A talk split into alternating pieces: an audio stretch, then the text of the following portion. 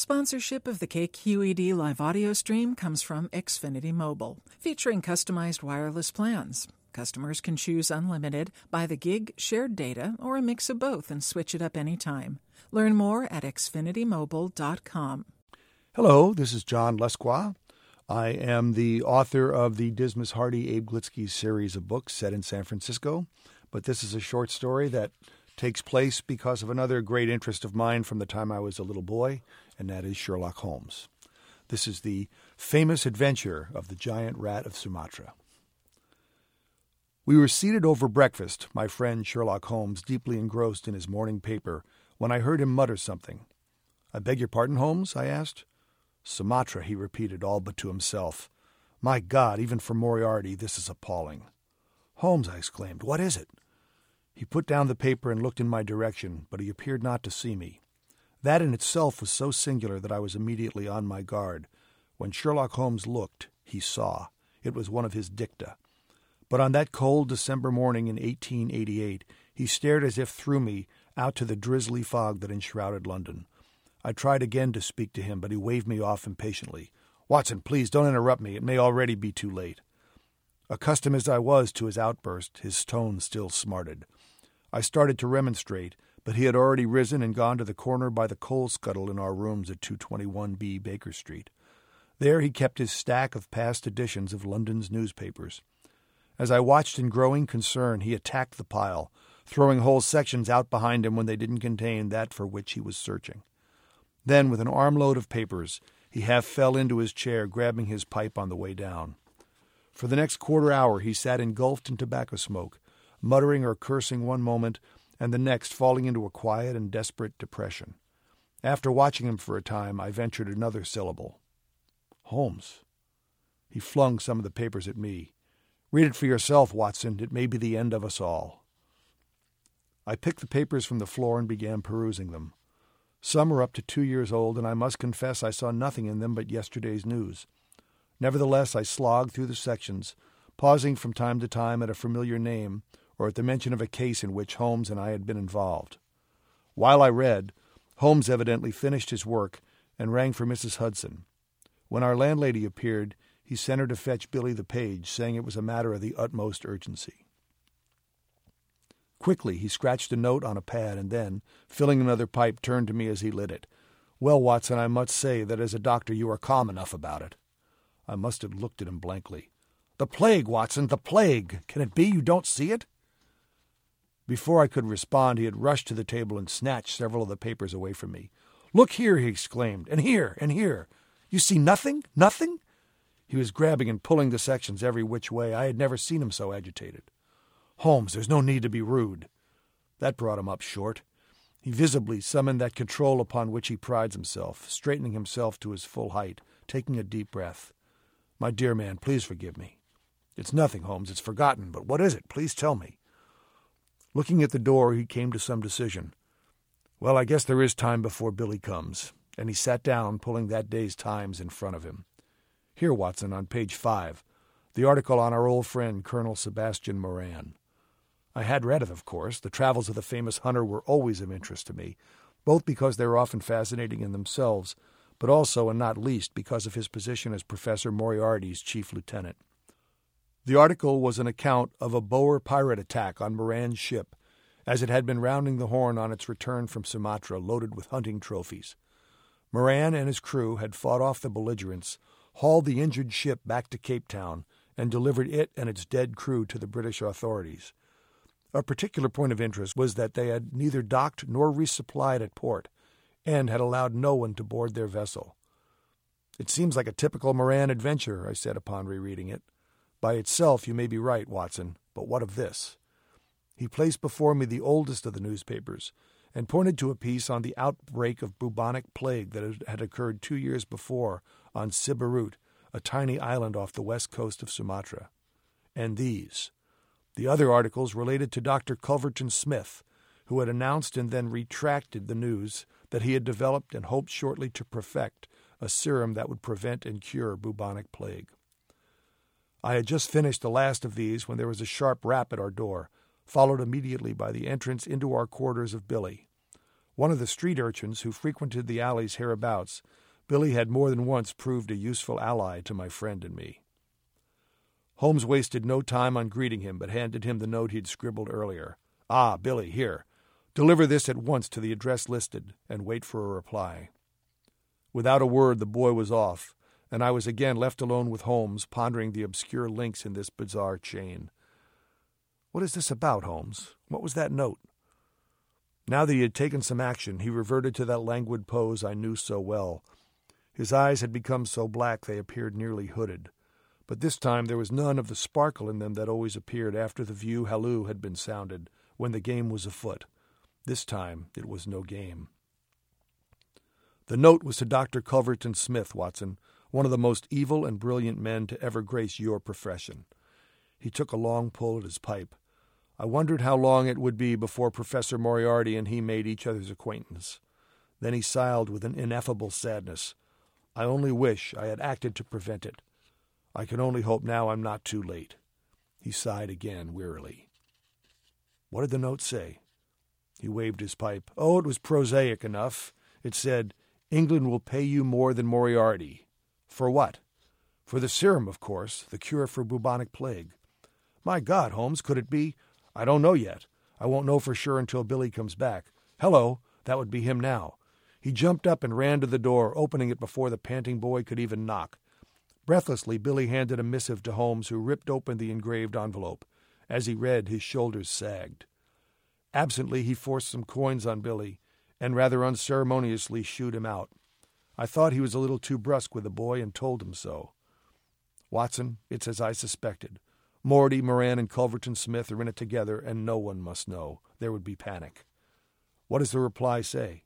Holmes smiled, but with no humor. My dear Mr. Holmes, he read, your offer is interesting. Unfortunately, what England can pay me is rather off the point, since within a year my associates and I will be England. Holmes, I exclaimed. Exactly. Moriarty plans to inoculate himself and his henchmen against the plague, then introduce the disease into England. How would he do that? Probably through an animal that Moran has captured and smuggled onto his ship. The pieces were beginning to fit, though my own enlightenment had none of the epiphanic quality of Holmes's. But if they merely patented the serum, I argued, they would be millionaires many times over. Again that frigid grin. Power, Watson. Power is more seductive than money, and for Moriarty is everything. His mind envisions an England desolate and depopulated, but one where he is absolute ruler, a medieval king. The population, not under his power, including you and me, my friend, would die in swollen, boil infested agony. You shock me. Depend on it, Watson. I know my man. What can we do? The grin softened to a smile. Good old Watson, he said. Where there is danger, you have no fear. Where courage is needed, you have no peer. It would be a good epitaph. The warmth I felt at the compliment quickly chilled at the vision of my own tomb. Still, I said, what can be done? Within moments, I had my answer. I had been reading again, trying to piece together the disparate elements of this diabolical plot, when Holmes tapped my shoulder. I must have been deeply engrossed in my researches not to have noticed Holmes leave the room, but now he was back, dressed, and bundled for an excursion. Get your coat, Watson. I think we should pay a visit to the Diogenes Club. The Diogenes was perhaps the strangest club in a city of strange clubs. Its members were the most private men in the city, and the charter and bylaws of the club colluded to keep them that way, since no one was allowed to speak within the club's walls, the sole exception being in the visitors' room. But even there, only whispering was permitted. After a bitterly cold ride in a hansom, we found ourselves before the forbidding double doors of the building. Inside, Holmes passed his card to the doorman, and we were ushered into the visitors' room to await the arrival of Holmes's brother, Mycroft. Mycroft's dour face and huge bulk surprised me anew, though I had met him once before during our adventure with the Greek interpreter. That episode had not ended happily, and I found myself praying that his intercession here would produce more positive results. He took me in at a glance, somehow included a welcoming nod, and turned to his brother, twelve years younger than himself. According to Holmes, Mycroft was the smartest and most powerful man in England. I reflected that his position, however it was defined, might be one that Moriarty would covet. But there was no more time for reflection. Sherlock, he whispered with affection, what brings you to these hermit's haunts? In a few words, Holmes outlined the situation. Hearing him retell it in his logical and orderly fashion, I was horrified again by the boldness and grandeur of Moriarty's twisted vision. Could he actually pull it off? As I watched and listened to Mycroft and his brother formulate their own plan, I had no doubts at all that if Moriarty could be stopped, only one man living could do it, and that man was my friend Sherlock Holmes. Eight days later, Holmes and I paced the deck of the HMS Birmingham, the 28 gun flagship of the Atlantic Fleet. Earlier in the day, we had passed the Canaries, and now were beating farther south in African waters. Holmes had estimated that we would meet up with Colonel Moran's ship somewhere there, near the latitude of Dakar, off the coast of French West Africa, and that would be another day or two's hard sail.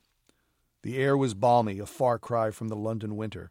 Some of the sailors had thought to bring a Christmas tree along, had tied it to the forward mast, decked it in red and green trimming, and even placed a few wrapped boxes under it for the effect. I couldn't help but admire the spirit of these men, facing Her Majesty's sometimes terrible tasks with dignity, honor, and even humor. This was an England worth fighting, even dying for. Of course, we were not alone. Twenty six ships of the line were arrayed in a crescent pattern out to the sides and behind us. Mycroft had persuaded an outraged prime minister to assign the convoy to try to blockade the oncoming vessel. It was the largest armada to be assembled since the Franco Prussian War, and I hope it will be a long, long time before such a force is needed again. To get the kind of commitment needed for an expedition of this magnitude, Holmes had had to go to the limits of his imagination and persuasiveness, convincing Scotland Yard that Dr. Culverton Smith must be arrested and questioned. Though none of the serum had been found in his possession, what a boon to mankind that would have been! His personal notes and laboratories provided enough evidence, and the potential danger was serious enough that the re- reluctant PM had finally assigned the fleet. But he had made it clear that if Holmes were wrong, both his career and that of his brother would be finished. Even criminal charges against them would not be out of the question. But these concerns were the last things on Holmes's mind as we restlessly paced the deck, checking and rechecking the horizon for any sign of the hostile ship. It's too easy, he said. Even now, as we stalk the prey, I am filled with misgivings. Whatever for, Holmes? Surely Colonel Moran is no match for Her Majesty's Navy. Moran, though formidable, is not the opponent I fear. No, Watson, I speak of Moriarty, the Napoleon of crime.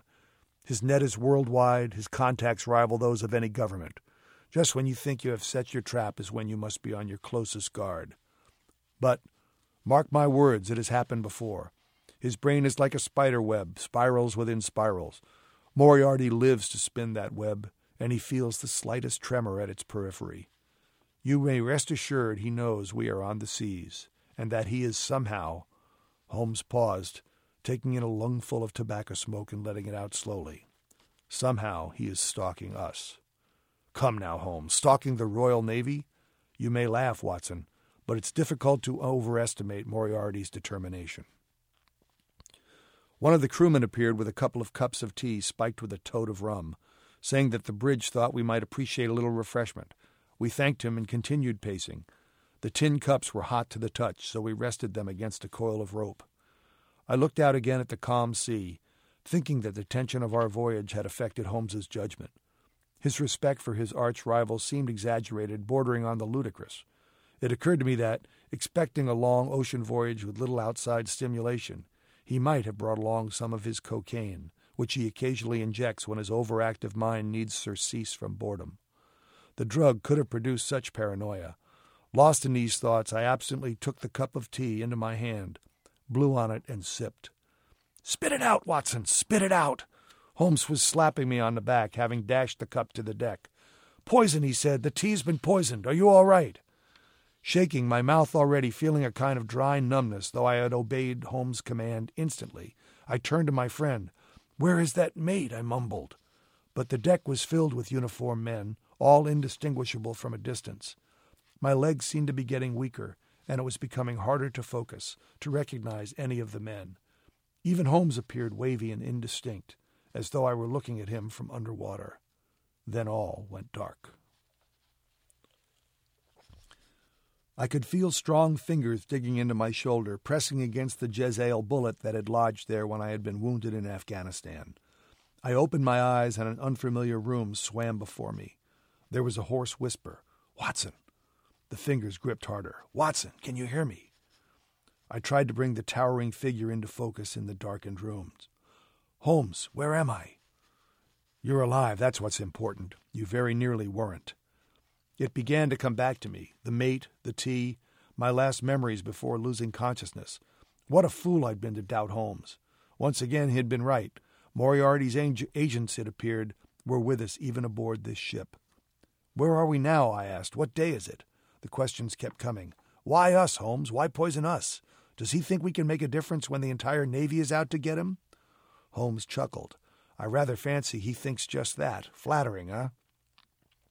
Groggily, I sat up. I wish I could take some pleasure in it. Just now I'm too confused.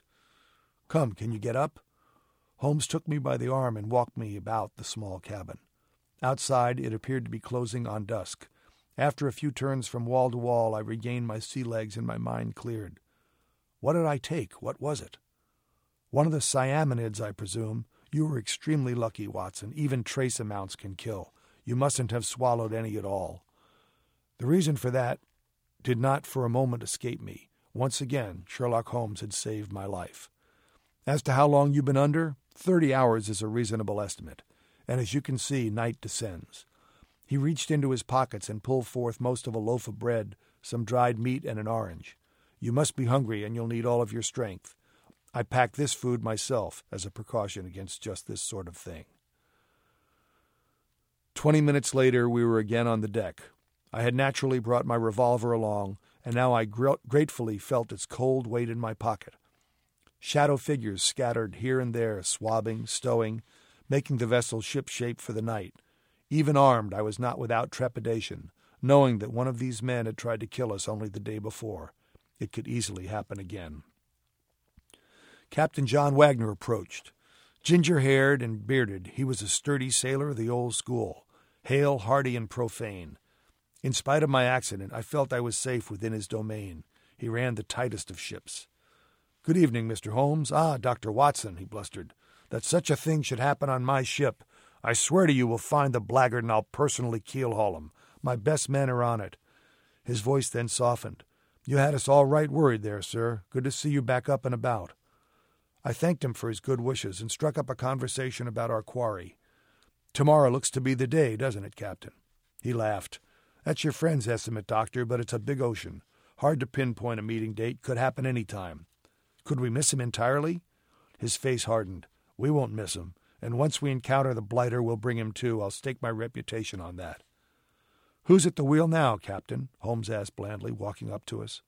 Throughout our discussion, he had sh- stood at the ship's rail, peering into the darkness. That'd be my first mate, Jeffers. And the lookout? Justifiably, I thought, the captain's eyes narrowed. What's all this about, Mr. Holmes? Holmes turned and pointed out over the bow. Unless I'm very much mistaken, Captain, there's a ship running dark just off to starboard. Wagner and I ran to the railing, squinting to make out a shape where Holmes had indicated. Before I had seen anything, the captain had turned, uttering a foul oath. As he rushed back to the bridge, his voice bellowing, Battle stations! shook the very timbers of the ship. We were the wedge of the armada, and within minutes flared, flares had alerted the rest of the fleet that something had been spotted. We had no way to be sure it was Colonel Moran, but the fact that the ship had its running lights covered was more than enough to convince me. Holmes stood beside me at the bow rail, his face a study in determination. Now remember, Watson, he said, no one from that ship must be allowed aboard. All its crew will have been inoculated against the plague, but there's no telling if any of them are infested with the fleas or lice that carry the disease. Are we to kill them all then? The men were fiends, but it was not like Holmes to be so cold blooded. No, no, we'll shepherd them and their cargo of death to Goree, a small, small island in Dakar's harbor, which used to hold slaves waiting for transport. Captain Wagner knows the drill. And then, and then Moran and his men can swim for it while we blow their ship out of the water. The salt water will leach away any vermin, and the men are all sailors. They'll have no trouble finding work. He was about to continue when we heard a shot from somewhere behind us. I reached for my revolver and raced toward the sound, Holmes at my heels. Here, up here. It was Jeffers, the first mate, staggering to his, plate, to his feet on the bridge, his hands to his bleeding head. At his feet lay a prostrate Captain Wagner. The captain, Jeffers began. I was there beside him, but there was nothing I could do. Captain Wagner had a bullet hole in the back of his head. The gallant sailor had completed his last command. What happened? I demanded. The mate appeared to be in shock. I don't know. I was hit from behind, and then. At that moment, the lookout shouted from above Enemy ship preparing to engage. We looked over our shoulders, and there, its running lights suddenly lit, a ship was bearing down on us on a collision course. Our crew at battle stations waited for the order, orders, but Jeffers seemed incapable of movement, watching horrified as the vessel approached. We can't let them engage. Holmes spoke calmly to Jeffers, but his voice cut like a knife. Think of your orders, man. On the deck of the enemy's ship, we could see the crew manning their battle stations, with small arms and grappling hooks at the ready. These were the same men who had captured the deadly Boer pirates only two weeks before. Jeffers looked about in panic like a caged rat, and then suddenly screamed to his own waiting crew, Fire! Fire! Fire all guns! No! Holmes yelled, but his voice was drowned out by the simultaneous roar of fourteen cannons. Moran must have kept a magazine below decks, for no sooner had we recovered from the shock of the first sally than the night turned into day as the enemy's ship, less than fifty yards from us now, exploded in a huge fireball. The force of the explosion knocked us off our feet, and we lay dazed for a moment in a shocking, deathly silence. And then, as though the brutality of what we'd just witnessed were not enough, a ghastly rain of burning timber and flesh began to fall and litter our deck. The falling debris started several small fires, and Jeffers forced himself up to direct the crew. Holmes and I sat by Wagner's body and watched the floating remains of Moran's ship flare, then smoke as they slowly sank into the ocean. Holmes's eyes were glazed over, his elbows rested on his knees, his hands limp between them. Glancing first at me, then at the falling captain, he sighed aloud. Wrong, he muttered, half to himself, in a tone of pure anguish. Where could it have gone so wrong? There was no chance of sleeping. Eight bells in the third watch came and went, and still the crew kept at its clean-up duties. Jeffers had convened an officers' tribunal and ordered that every man account for his whereabouts at the time the captain had been murdered. One by one, the men filed wearily into the captain's stateroom, resentful and edgy. Holmes stood silent at the railing, smoking. His hunched shoulders left no doubt that he carried the burden of the deaths of Moran's crewmen as though they were his own. I went to him. It could not be helped, I said. He looked coldly at me. Holmes, I insisted, it was not your fault. He shook his head. It was not supposed to be that way. No one had to die, and we never got the proof. But surely the fact that they intended to engage, it doesn't prove Hello, he exclaimed. What's that? I looked out at the black ocean. A glint of phosphorus showed above something moving in the dark water. What could that be? I asked. Holmes' dark eyes glinted in the light from his pipe. A kind of smile began to play at the corners of his mouth, and I recognized that look. He was on a scent when he thought it had eluded him. Then, at once, the half smile faded, replaced by a grimness I had never before witnessed in him. The monster, he said under his breath the unspeakable monster. Holmes, I began. What? Follow me and keep your gun handy. He headed toward the bridge. Mate Jeffers, he yelled up from the deck. There is a boat in the water. The first mate, more haggard than ever, was struggling with the onus of command. He glared at Holmes as another interruption in an already impossible night. What's that you say, sir? he yelled down. There's a boat in the water. Holmes pointed. There at 45 degrees off port.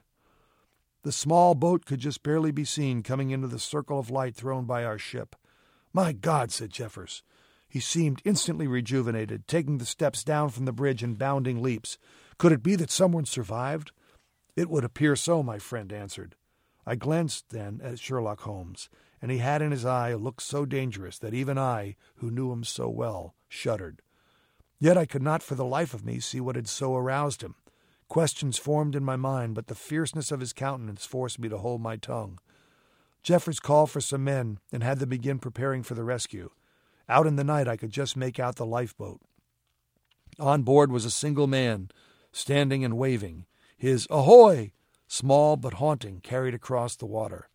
In the boat with him appeared to be a large box of some sort, probably, I thought, some possessions he'd managed to escape with before the ship exploded.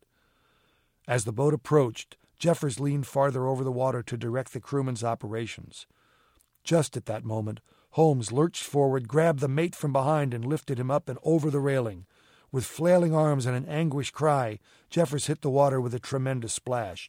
Holmes, I cried, there's no time to explain. Quick, Watson, your weapon. In a flash, I had drawn my revolver and leveled it at the crew members gathered around us. Holmes remained calmed. I apologize for this inconvenience, gentlemen, he said to them, and after a moment it won't be necessary, but for now I think it better that no one try to save Mr. Jeffers. The mate rose to the surface, spluttering. Holmes, he called, what's the meaning of this? It's mutiny. Watson, I'll have you both hanged. I think the pleasure will be the other way around, Holmes countered, if you don't drown first. Why should I hang? First for murdering Captain Wagner, then for blowing up Moran's ship, and not least for trying to poison Watson and me. You're mad. They were going to ram us. No, Holmes replied, but for a moment it certainly did look that way, so that your disobedience of orders seemed logical. What are you saying? The convoy was to herd the ship to Goree, not destroy it, and no one, no one at all, not even a survivor, was to come aboard. Jeffers treaded water awkwardly. Fully dressed as he was, the weight of his clothes would pull him down within minutes. The lifeboat, all but forgotten by us, was drifting steadily away from him. Jeffers went under briefly and came up gagging. Looking at the lifeboat, he tried a few half hearted breaststrokes in its direction, but the effort was too great for him. He turned back to us, breathing heavily. Help me, Watson, and I'll see that you're pardoned. If my friend hangs, I called down, I will gladly hang beside him. Then to Holmes I said softly, You're not going to let him drown, are you? I rather think he'll be saved. But as we watched, Jeffers went under again. I thought the mate was gone, but once again he broke the surface. This time the panic in his voice was not feigned. He looked up at Holmes, then across to the lifeboat, and came to his fateful decision. Moran, he yelled, help me, I'm drowning. You fool, Jeffers, shut up! Sherlock Holmes addressed me, finally allowing himself a smile. As I suspected, they know each other by name. It is all the proof we need. He called overboard. You'd better see to Jeffers, Moran. The game is up. Who is that I'm speaking to? Holmes chuckled mirthlessly. You don't recognize the voice, Colonel? We've met occasionally. He leaned over the railing. Mr. Sherlock Holmes, at your service. Holmes, what is this? You thought I'd be dead by now, huh? Poisoned. What are you talking about? We had better discuss it after you saved your accomplice. And indeed, Moran had set to with his oars. Before long, the exhausted mate had been pulled into the lifeboat.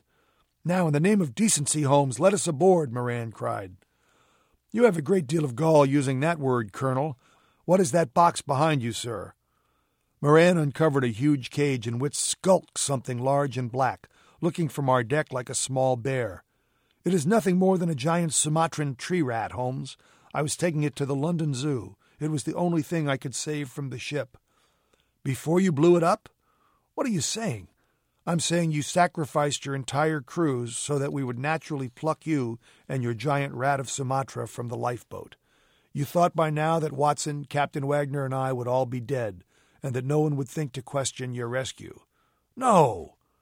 That rat is infested with bubonic plague, and you yourself are host to its deadly carrier fleas. Both you and Jeffers are inoculated, but once you or the rat comes aboard this ship, the England we all love is gone.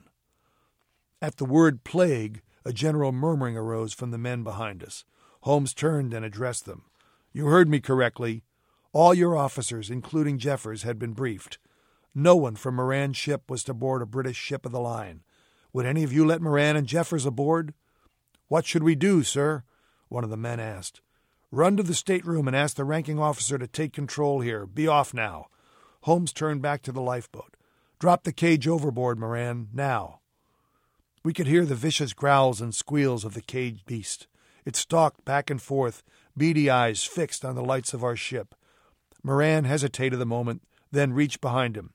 Holmes, have pity, he began. Fire a shot into the boat, Watson. I did so. Holmes continued. Colonel, you're going to have a hard time staying afloat with a hull full of bullet holes. Please. Another shot, Watson, if you would. After the second shot, Moran quickly lifted the cage and dropped it back into the black water. It sank like a stone, leaving no trace. One of the officers came running up. What's going on here, Mr. Holmes? Where's Mr. Jeffers? In a few dozen words, the situation had been explained. What should we do with these two men? Holmes smiled.